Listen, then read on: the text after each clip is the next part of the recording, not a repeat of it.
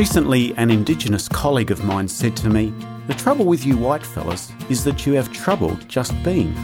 What an interesting and perceptive comment. If our identity centres around what we do and with productivity, then it's little wonder we live on the edge of exhaustion so much of the time. What happens when those things collapse? We are retrenched. Our work is no longer valued. We become sick or disabled. Where is our sense of identity then? What sort of crisis of meaning do we suffer from then? What gives your life value? Is it the job you have? Maybe you find value in the things you own or the lifestyle you lead. Perhaps it's the relationships that you nurture. I'm Richard Fox from Messages of Hope.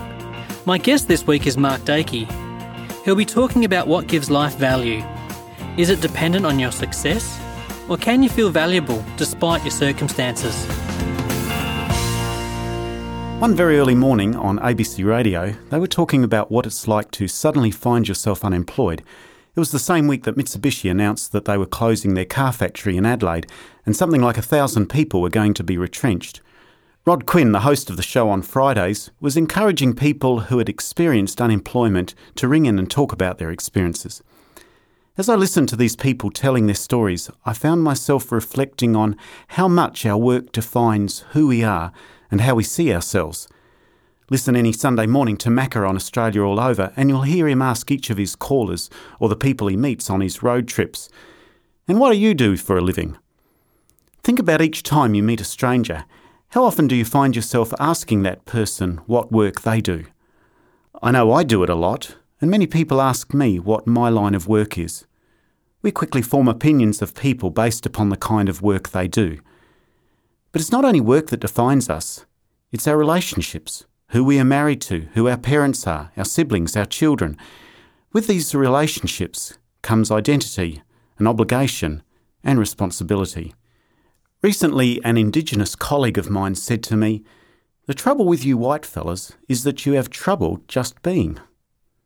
What an interesting and perceptive comment. You white fellas have trouble just being. If our work and our relationships define us, then it's little wonder we live on the edge of exhaustion so much of the time. If our identity centres around what we do, then it's not surprising that in order to find meaning in life, we carve out lives full of frantic activity. By always going, never stopping, we somehow feel more important, as if our lives are more significant. But how often do we just stop and be? Recently, a friend of mine was on holidays for a couple of weeks and he rang me and he told me how bored and restless he was. When I told him to enjoy being bored, I think he wondered what planet I was from. I recall reading a newspaper article in the Sydney Morning Herald at the beginning of the year which said something similar.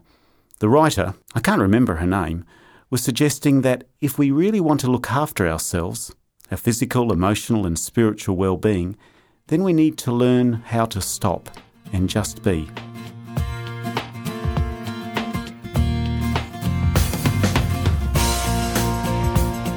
You're listening to Messages of Hope.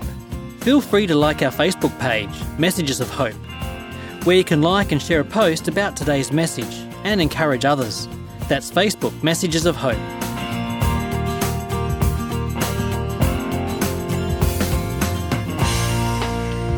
A couple of months ago, I received a rather large glossy brochure inviting me to attend the third annual conference called Happiness and Its Causes I saw that the special guest was Nobel Peace Laureate and East Timorese President Dr. Jose Ramos Horta. Then I looked at the list of other speakers. It didn't surprise me to see that amongst them was a Buddhist monk from Nepal, described by one author as the world's happiest man. Buddhist monks are often known for their ability to sit and contemplate and just be for huge periods of time. Is their ability to just be one of the reasons why one of their members is regarded as an expert on teaching people to be happy. Now, I'm not necessarily suggesting we ought to spend vast periods of time sitting in meditation, but I am suggesting we could do worse than finding regular times just to be and to learn that we have value even when we are not being productive. There are many potential problems with our obsession with doing and with productivity with being defined by the work we do and the obligations and the relationships we're in. For example, what happens when those things collapse? We are retrenched. Our partner leaves us. Our children reject us. Our work is no longer valued. We become sick or disabled. Where is our sense of identity then? What sort of crisis of meaning do we suffer from then? As a Christian, one of the important certainties in my life is that there is a God who knows me and loves me just because I am me. He is a personal God, vitally interested in my life.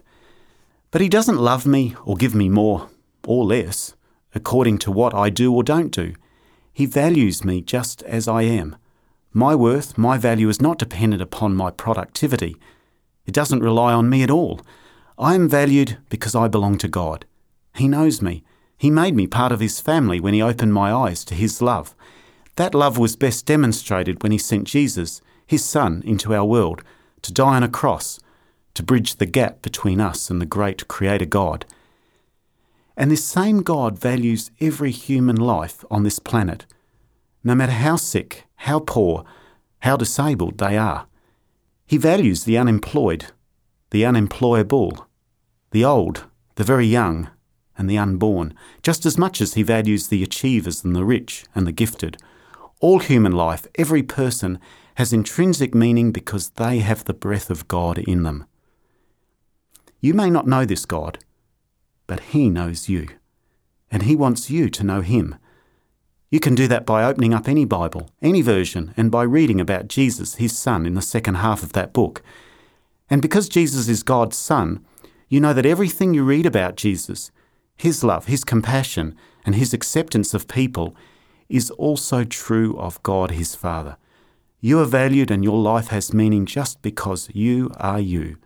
It doesn't matter how the world or the family see you, God sees you as special. And by learning more about Jesus, you can find out more about the purpose and the meaning of your life.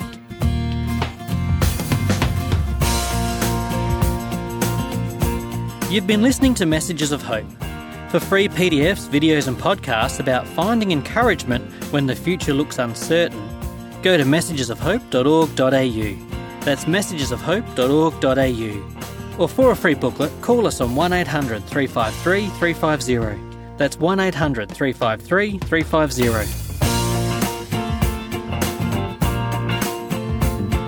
I'm Richard Fox. I hope you can join us again next week for another message of hope. Real hope to cope with life's challenges.